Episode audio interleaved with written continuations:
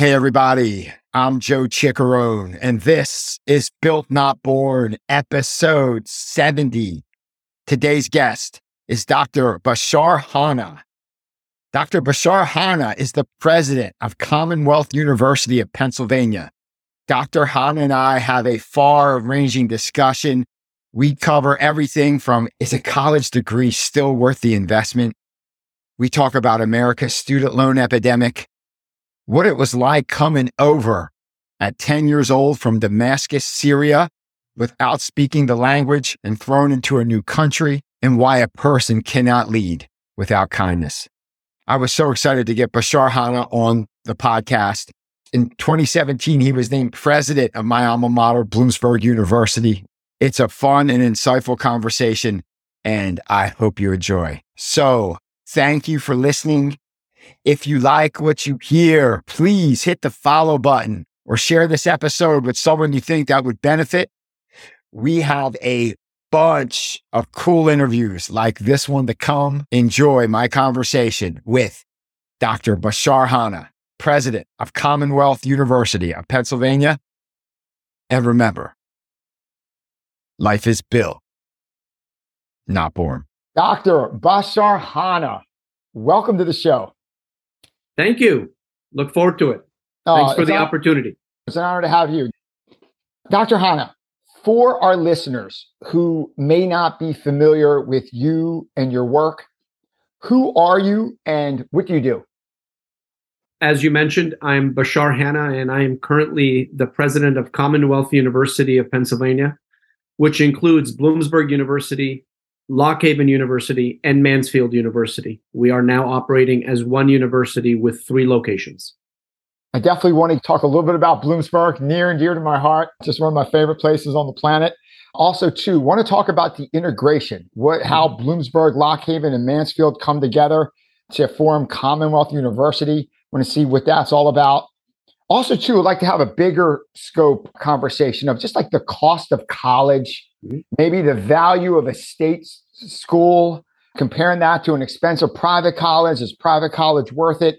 college debt, that big conversation that the nation's having. Is it worth taking $100,000 out to go to college? We could maybe go there. But before we do that, I'd like to start back all the way from the beginning. Where did you grow up? Uh, Joe, that's a really interesting question for somebody like me. I am a proud immigrant. I was born in Damascus, Syria, and uh, my family immigrated to the United States when I was 10 years old in 1977. We settled in Allentown, Pennsylvania. And that's where most of my formative years were spent before I left to go to Temple University in Philadelphia. So I had a very interesting childhood and teenage life.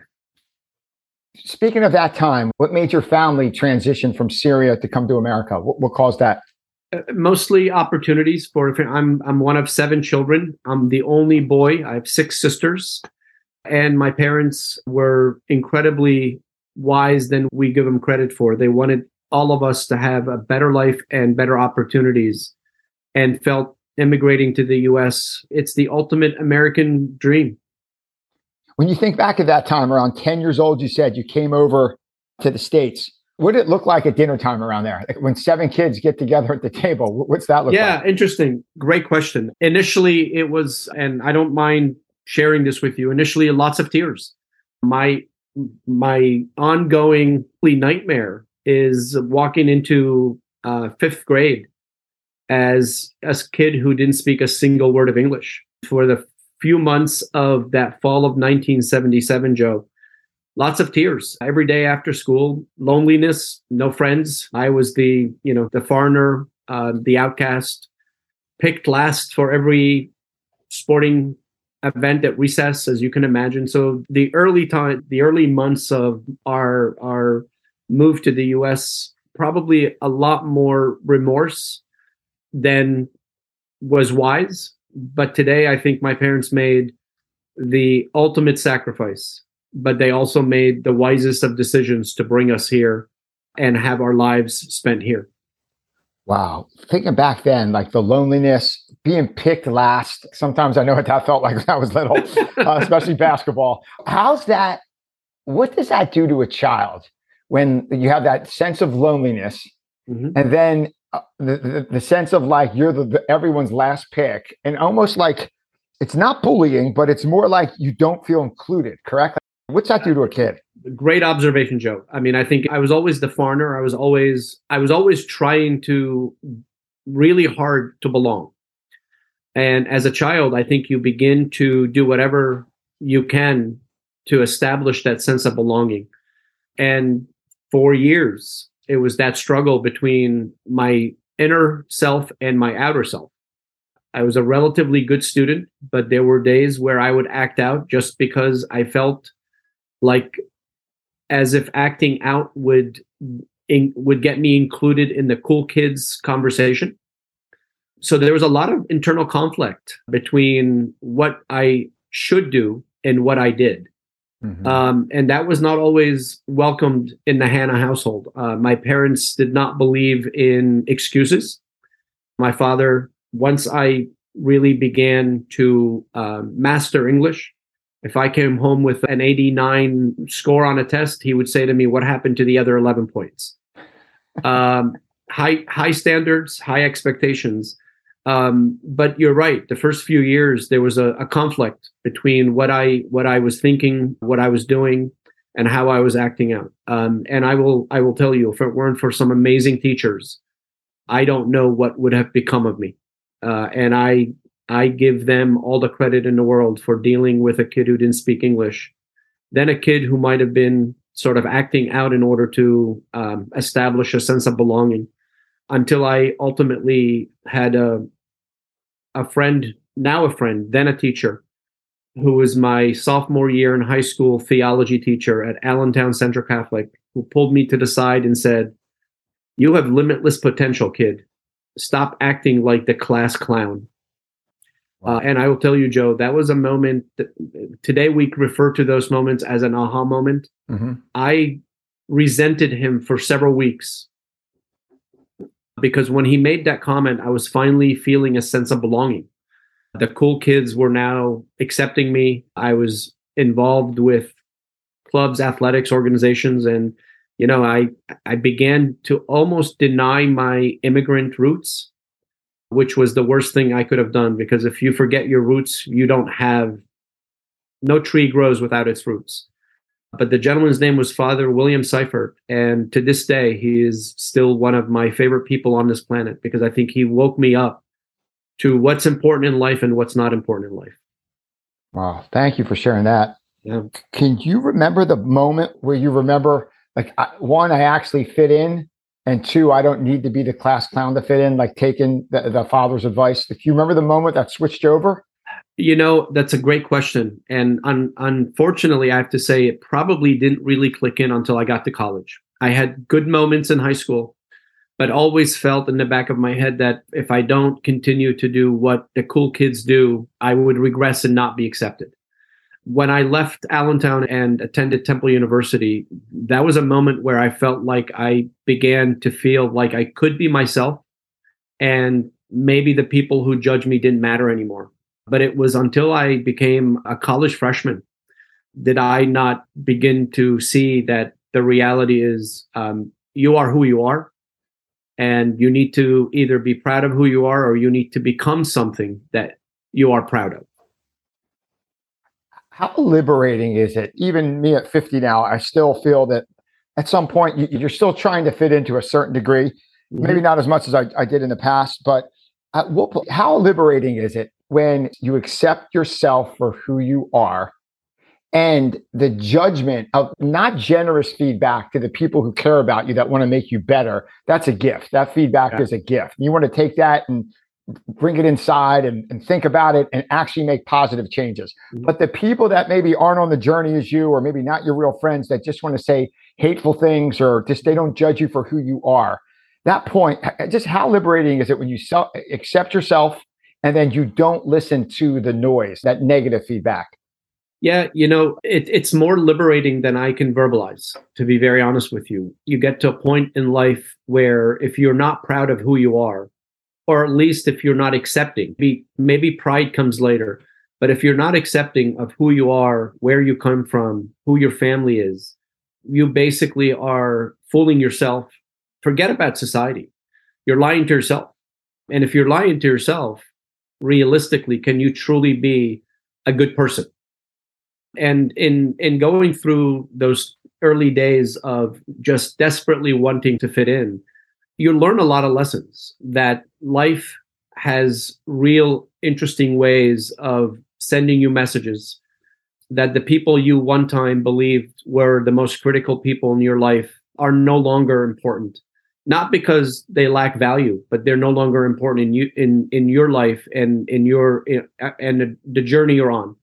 And i think that's probably the most important part about being liberated. You're no longer judging yourself through their lens mm-hmm. which is not an easy thing to do for a teenager and it's probably worse today than it was back when in the 70s and 80s when I was growing up only because of just the social media and I call it the revolution of not a single private moment in anybody's life. It's crazy. Um, so I can't imagine what teenagers. I mean, I watched my two children grow up, and thank goodness they're both great people. But the pressures kids are under today, I don't think we adults ever really truly accept or have recognized how enormous the pressure is that kids are under today. Uh, it is so crazy. The pre- I can't even imagine growing up with that always connected 365. Yep. Everything's on video. Everything has a picture. Everyone has a camera. Wherever you go, it's uh, it's even something like with a party. Like I, I know kids that that maybe didn't get invited to the cool kids party, but like on social media, they're posting pictures of that party all night long, and they just not only did they feel left out when they knew they weren't invited, but that whole night, if they're on Instagram or Snapchat, or, they see the pictures of everything they're not included in. Right. right. And it's like a, a, a, negative that just keeps going for hours. You know, it's amazing what you have to put up with at 13, 14, Indeed. 15 years old. Indeed. If someone asked the 18 year old version of Bashar what he wanted to do with his life or what he wanted to be when he grew up, what would he have said?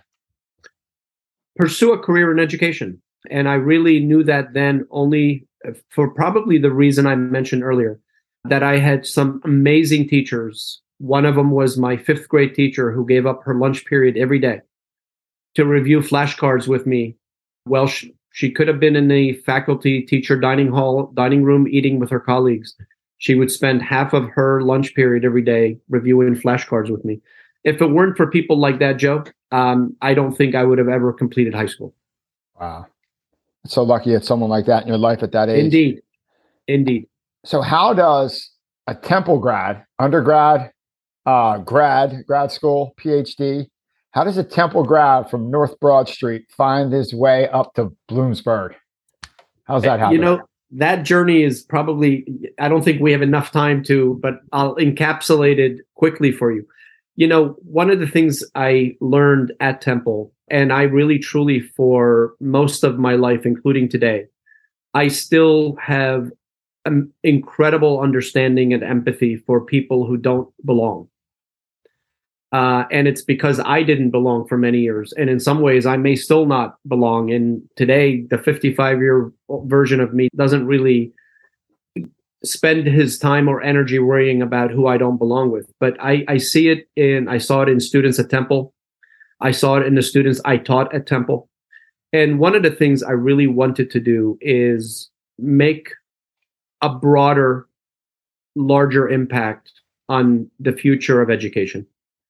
And um, I have to tell you, Bloomsburg University is that place where I've been blessed with a team that has really embraced the idea that every student matters.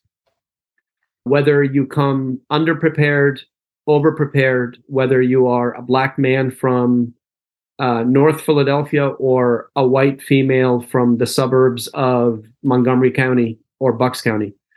We have a mantra at Bloomsburg that it's a it's the Husky family, and no matter who you are, what you look like, we want to make sure that we are meeting you where you are, and that that philosophy is now permeating itself both to Lock Haven and Mansfield. And I will tell you, there's nothing that makes me prouder than to see a student who arrived at Bloomsburg with less preparation than we expect walk across that stage as a college graduate and go do incredible things with her or his life. You know, the value of a college education has been under attack for a good part of the last decade, if not longer. But it is still one of the most noteworthy chapters of any person's life. When you earn that degree, no one can ever take it away from you. Uh, people can say you don't deserve this promotion. People can say you don't deserve this, you don't deserve that. But when you have earned your college degree, no one can ever say to you, you didn't earn that because you have basically proven to yourself that you can. And it's still also one of the surest way for economic and social upward mobility. Certainly, it's an investment and it's not a small investment. We at uh, Bloomsburg still have 35% of our students who are first generation college students. Wow. Uh, meaning neither mom nor dad ever went to college. And you know, Joe, I have to tell you, one of the happiest days is graduation day when you see parents come and they're literally weeping because their son or daughter is the first in multi-generational families that that has earned that college degree. You know, there there's nothing more gratifying than seeing students who some people may have charted off as not worthy, comparable to me, walk across the stage as a college graduate. And that's how a kid from North Philly, you know, Temple Made, Cherry and White. Um, I bled cherry and white for 25 years, and now, you know, I bleed maroon and gold. And the, the reality is, uh, making a difference is probably the best way to encapsulate why a kid from urban Philadelphia found his way to Bloomsburg, Pennsylvania. Wow. Well said. Thank you for sharing that.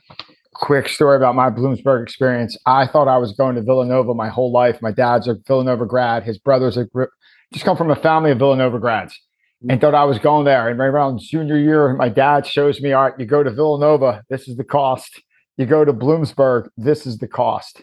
And I looked, I go, all right, I'll check it out. And then we went up there and walked on the campus. It is such a unique town. You go up there, it's a college town, flat mm-hmm. out college town in the yep. mountains. It's such an energy walking on that campus. And you mentioned that people were crying at graduation that they uh, got their degree. Mm-hmm. I-, I cried when I had to leave. I, I, think I, I, literally had tears in my eyes in Route 80 driving home for the last time, clearing out the house and driving home. Like it was, I met the greatest people. Um, my college roommates and I, I think it was nine of us. We lived in Luzerne Hall, mm-hmm. um, mm-hmm. fourth floor of Luzerne. Uh, then we moved to this uh, a house. We moved to a house, like nine of us, and there's like five of them I still text to and talk to all the time the greatest people. And then you mentioned that no one could take away the education they give you. Absolutely. But could you speak to also to the way you learn to interact with people mm-hmm. and fit, not say fit in, but like work as you enter this new community in the mountains?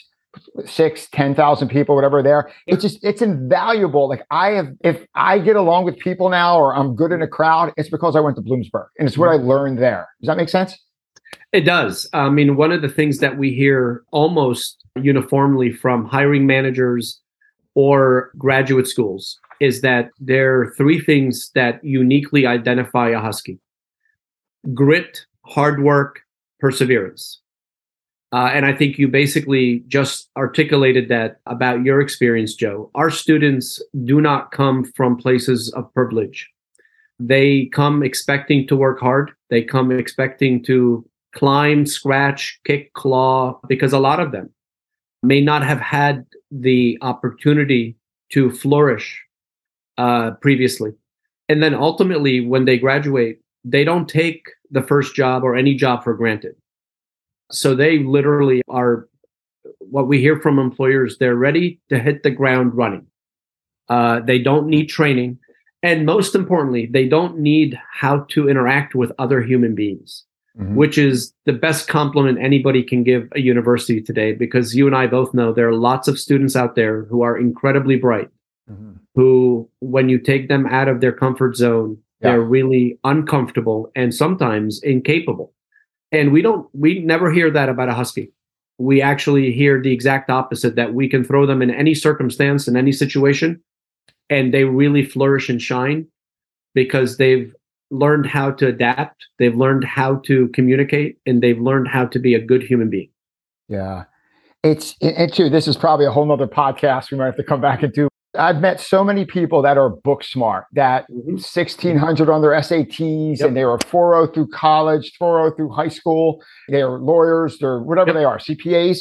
But you put them in a crowd, they lock up. Like the people to people skills are just not there. Like book smarts does not mean engaging, friendly, able to get along in a group.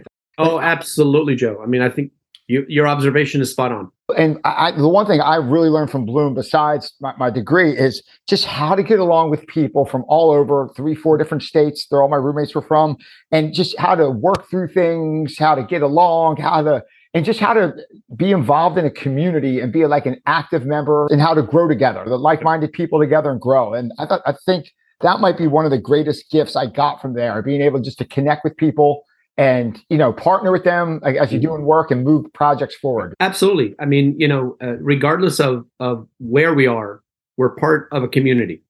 And in order to be a productive effective member of a community you need to take your cues from that community and reciprocate.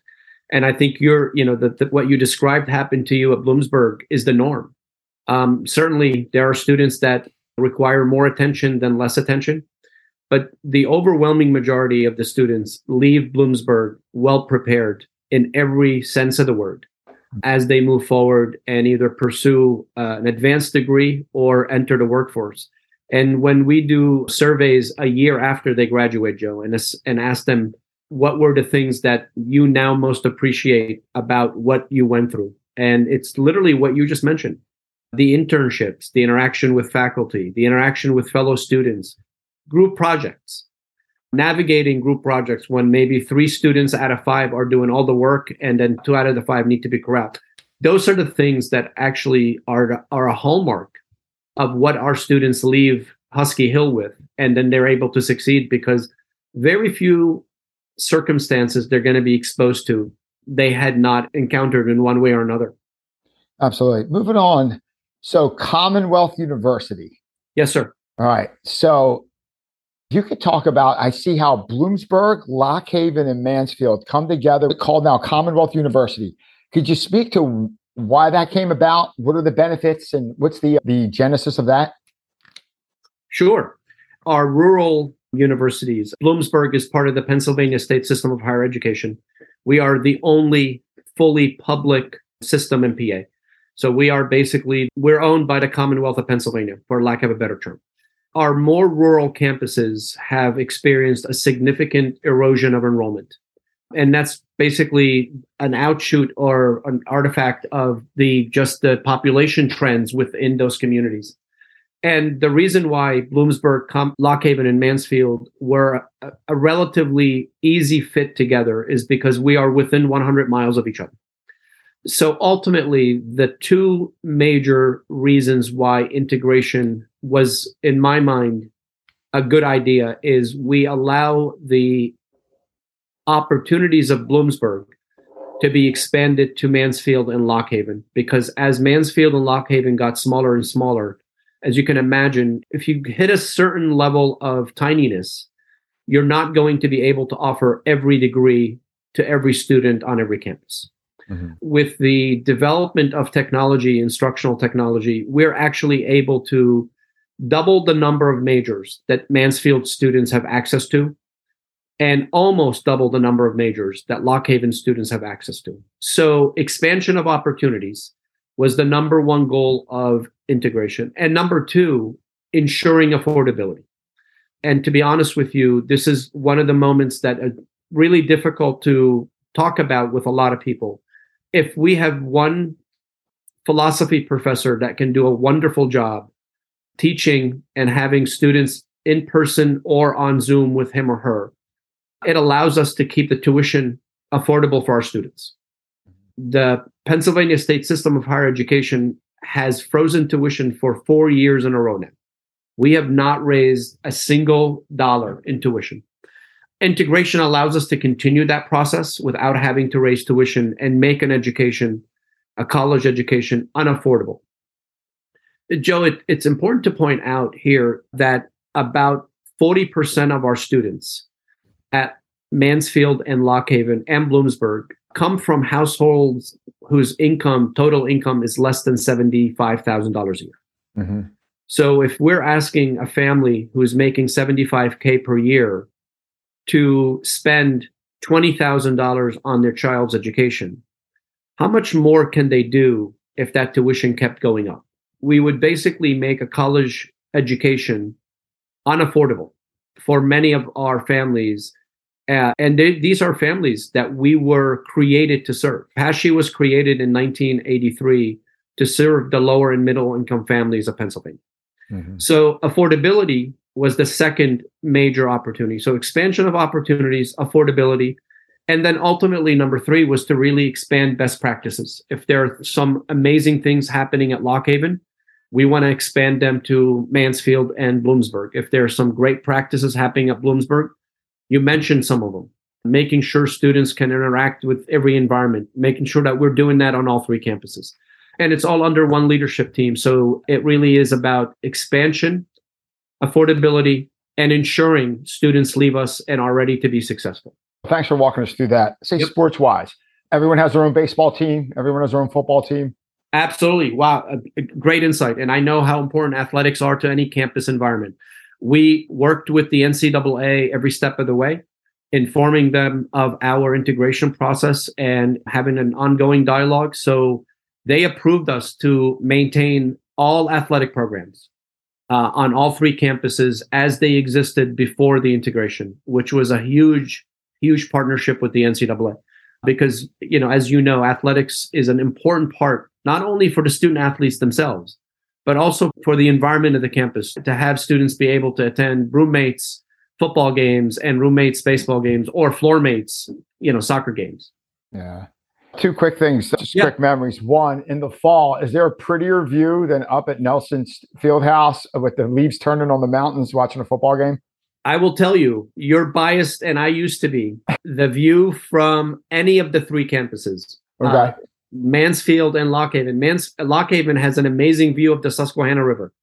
I mean, with wa- watching the trees turn every shade of, of yellow and uh, reflecting off of the Susquehanna on a on a clear day is pretty remarkable too, Joe. Yeah. So you have every right to be biased, and the views from Nelson Fieldhouse are unbeatable.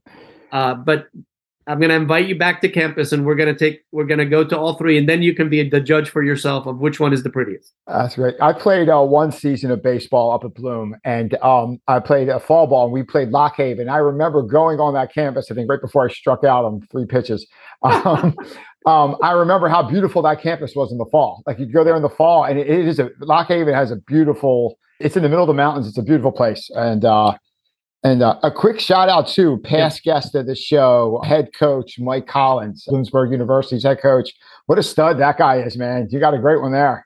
I will tell you, Mike Collins is the epitome of what it means to be uh, a mentor, a coach, a teacher, a confidant. Some of his players who graduated 10 years ago to this day stay in touch and rely on him for being a father figure. Uh, he's an amazing human being.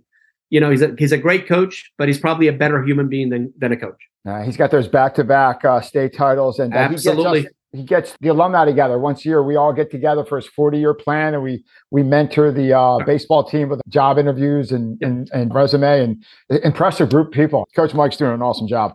Well, and and to your point earlier, I mean, I think this is this is what's really important about the Bloomsburg family. I, I refer to it as Husky Forever. You coming back on those nights to do mock interviews and resume reviews for the current baseball team is invaluable because when they're ready to leave and graduate, they will have had basically more reviews by professionals like you than anybody else who's competing for the same job from another university. And that's what makes a Husky education so special. Yeah. Touching on a topic we covered a few moments ago about the cost of college yep. and like maybe comparing and contrasting the state school education to maybe mm-hmm. say a more expensive private school where it's hard to say what would you know, what environment's great for everyone, but could you like what would be how can I phrase this? Do you think it would be hard to justify, say you wanted to be a teacher, right? Mm-hmm. Bloomsburg does that. A state any state school does that. Right. You want to be a teacher, spending, you just said twenty thousand dollars a year to go to mm-hmm. a state school.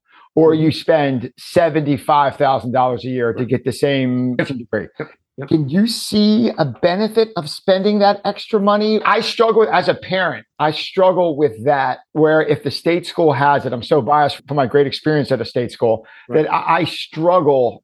Unless my kid wants to be senator or wants to be on the Supreme Court, I couldn't pay for Harvard or Yale. Like, unless that's your goal, you want to be a senator or Speaker of the House, I can see why you want to go to Harvard or Yale. But if you want to be a teacher, and an accountant, I can't see spending the extra 50 grand a year to go to the private school. I don't know. Prove me wrong, or I, I don't know. What are your thoughts? No, you know, it, it really, it really, there's not, there's, it's not to prove you wrong, but I think if you look at it from a pure economic perspective and a pure investment and return on investment, I think there are some degrees that I would be hard pressed to justify an, a, you know, a 60, a 70, $80,000 cost annually compared to us at Bloomsburg, Lock Haven, or Mansfield, where you can spend one fourth of that so in in totality, your entire four year education is one year at another private institution. You hit the nail on the head. I think education is one of those. All of the state schools in Pennsylvania, especially Bloom, Lock Haven, and Mansfield, we were founded as normal schools. So we were basically founded to train teachers. So our his, our history, our legacy is in the training the future teachers of Pennsylvania. But every student's different and sometimes the family's economic situation is is different.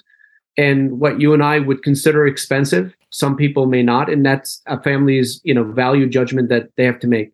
But there are absolutely professions that you cannot go wrong or even do better than Bloomsburg, Lock Haven or Mansfield degree.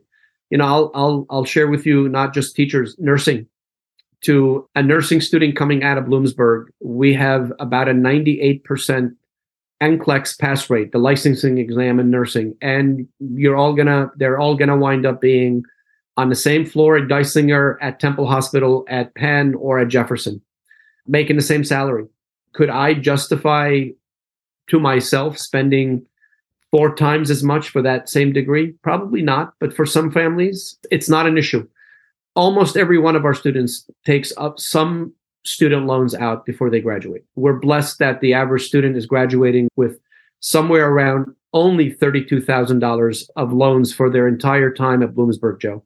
There are students leaving college with hundreds of thousands of dollars of debt. I don't know on what planet you can justify being in debt that deeply for just a bachelor's degree. Mm-hmm. Certainly, if you're going to medical school, if you're going to law school, your income potential. Afford to pay back those loans but at the bachelor's level there are very few careers unless you're hitting your stride very early. Uh, you're going to be able to pay back those hundreds of thousands of, dollars. And i think it has become a national crisis and that's why there's this national debate whether or not loans should be forgiven or not. To your point earlier there are some professions that one would have to pure economics have a hard time struggling with justifying why you would pay 80,000 when you can pay 20,000. Thank you for sharing that. And I guess just the, well, the one caveat is obviously if the, if the family has, is with means and they could just cut the check, go anywhere you want, rock and roll. I mean, that, that totally makes sense. I, I was meaning the kids that have to take debt out Yeah. to Yeah. be a nurse, to be a teacher, to be an accountant, where you could go to Bloomsburg, Lock Haven, Westchester, somewhere like that, where it's a state school bill. Yep. And you're, like you said, you're on the same floor. Like it's, it's like at work right now. Granted, I'm decades out, but I'm with people that went to Dartmouth. It's an interesting uh, sociology experiment. uh, It is. where- where- no, I mean, you're, you, you bring up such a really important topic because we have a retired, an alum from Bloomsburg. I won't mention his name, but he uh, retired very successful. And I had lunch with him a few weeks ago.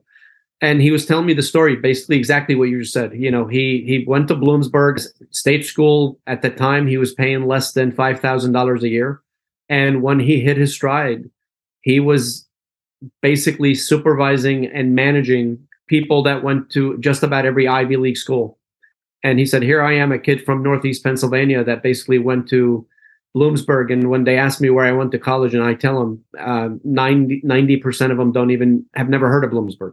But yet I'm the managing partner of a publicly traded company. So, to your point, though, the education is an exemplar in what we can do.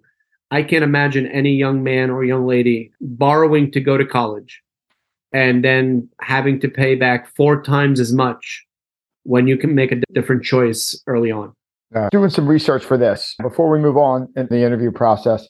You write a lot about your president's blog that you post. You have some really nice blog posts up on the website. You write a lot about leadership.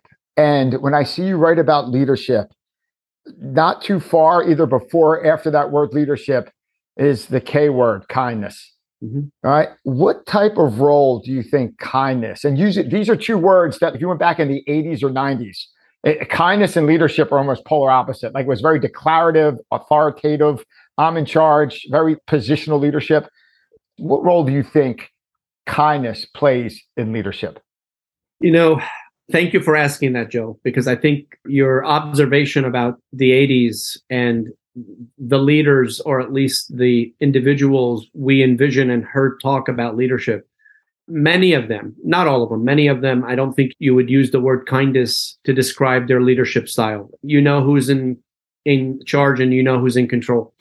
And and I think the last two decades in especially in our western society, maybe the entire globe, I think we have become so polarized that if your opinion differs from mine, all of a sudden you no longer can be a colleague. I can't have conversations with you.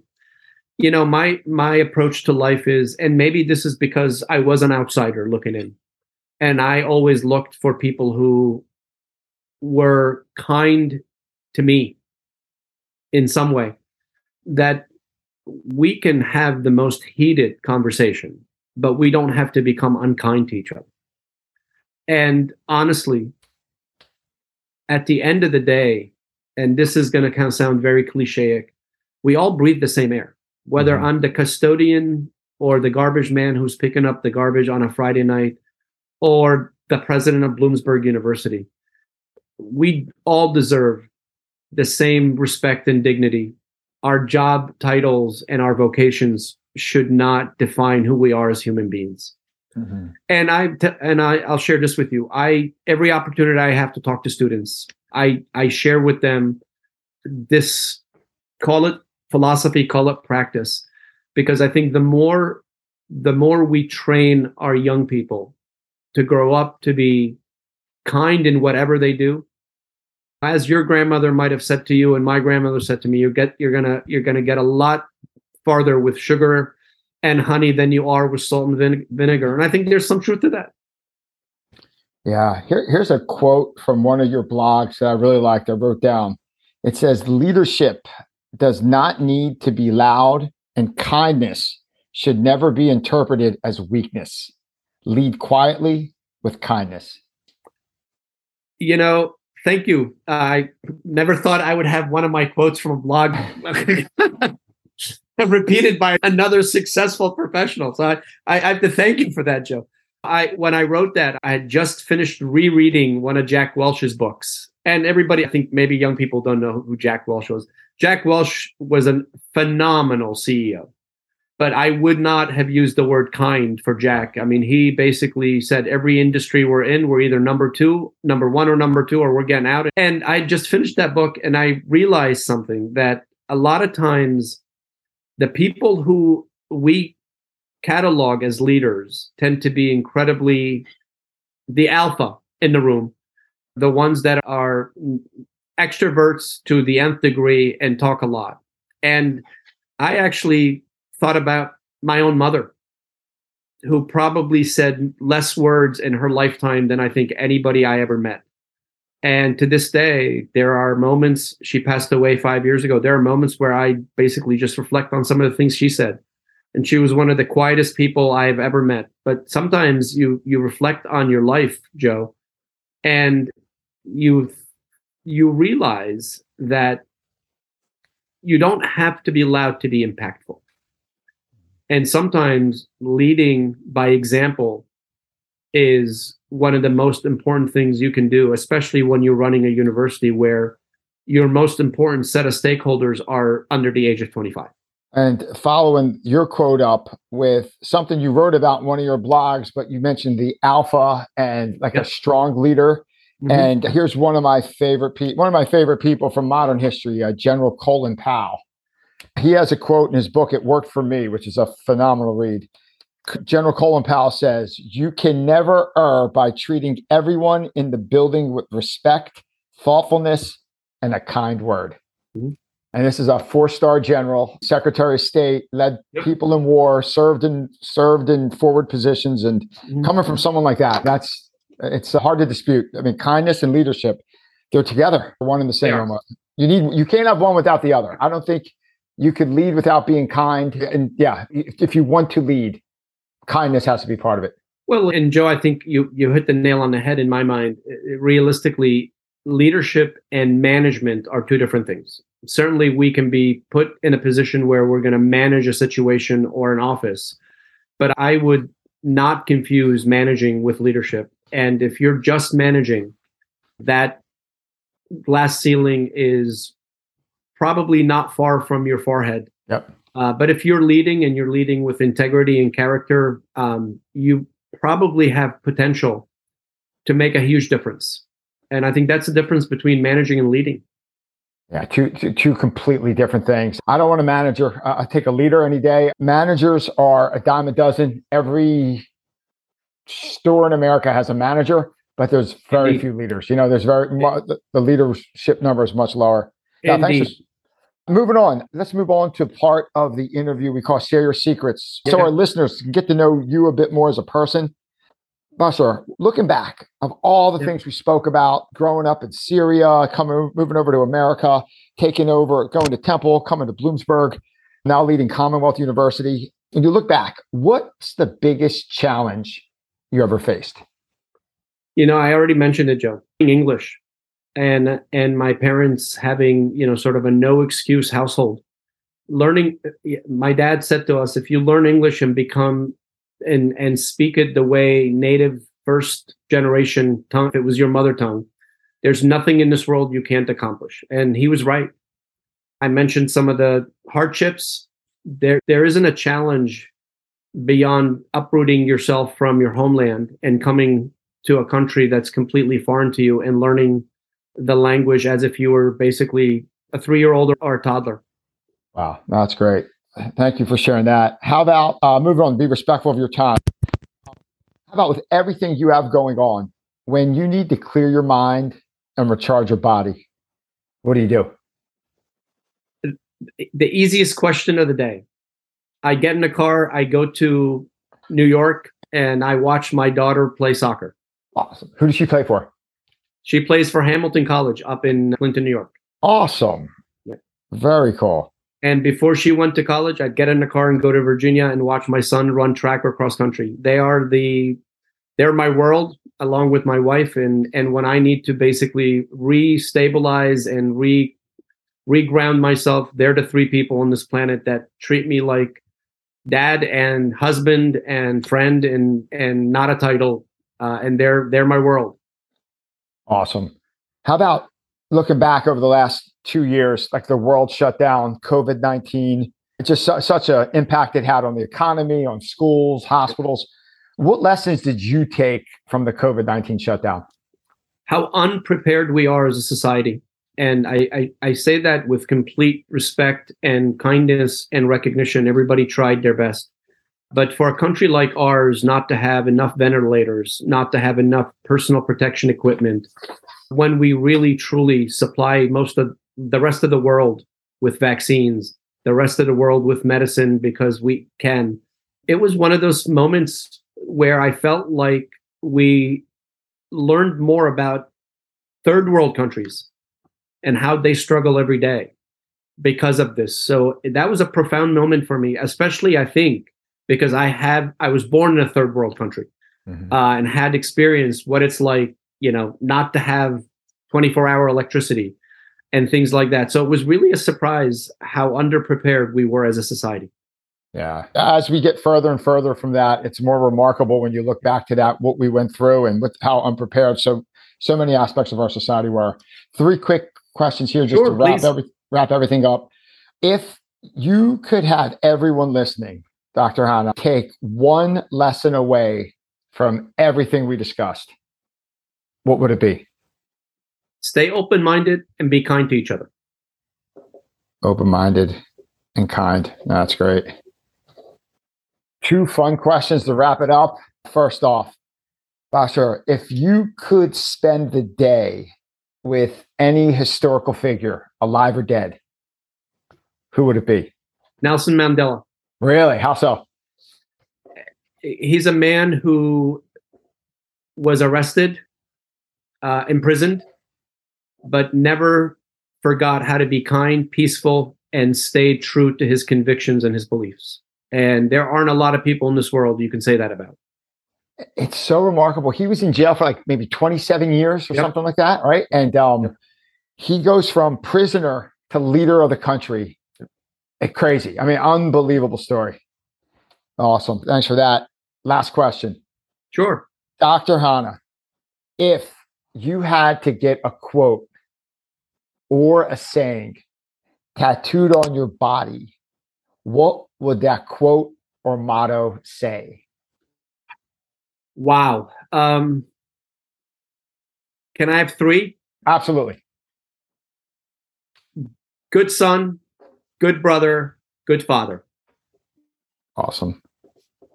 Good son, good, good brother, brother, and good father. Good father. Wow, that is that sounds like something that you'd want in your uh, you'd want to say at your, someone to say at your funeral. You know what I mean, man? Can you can you think anything better?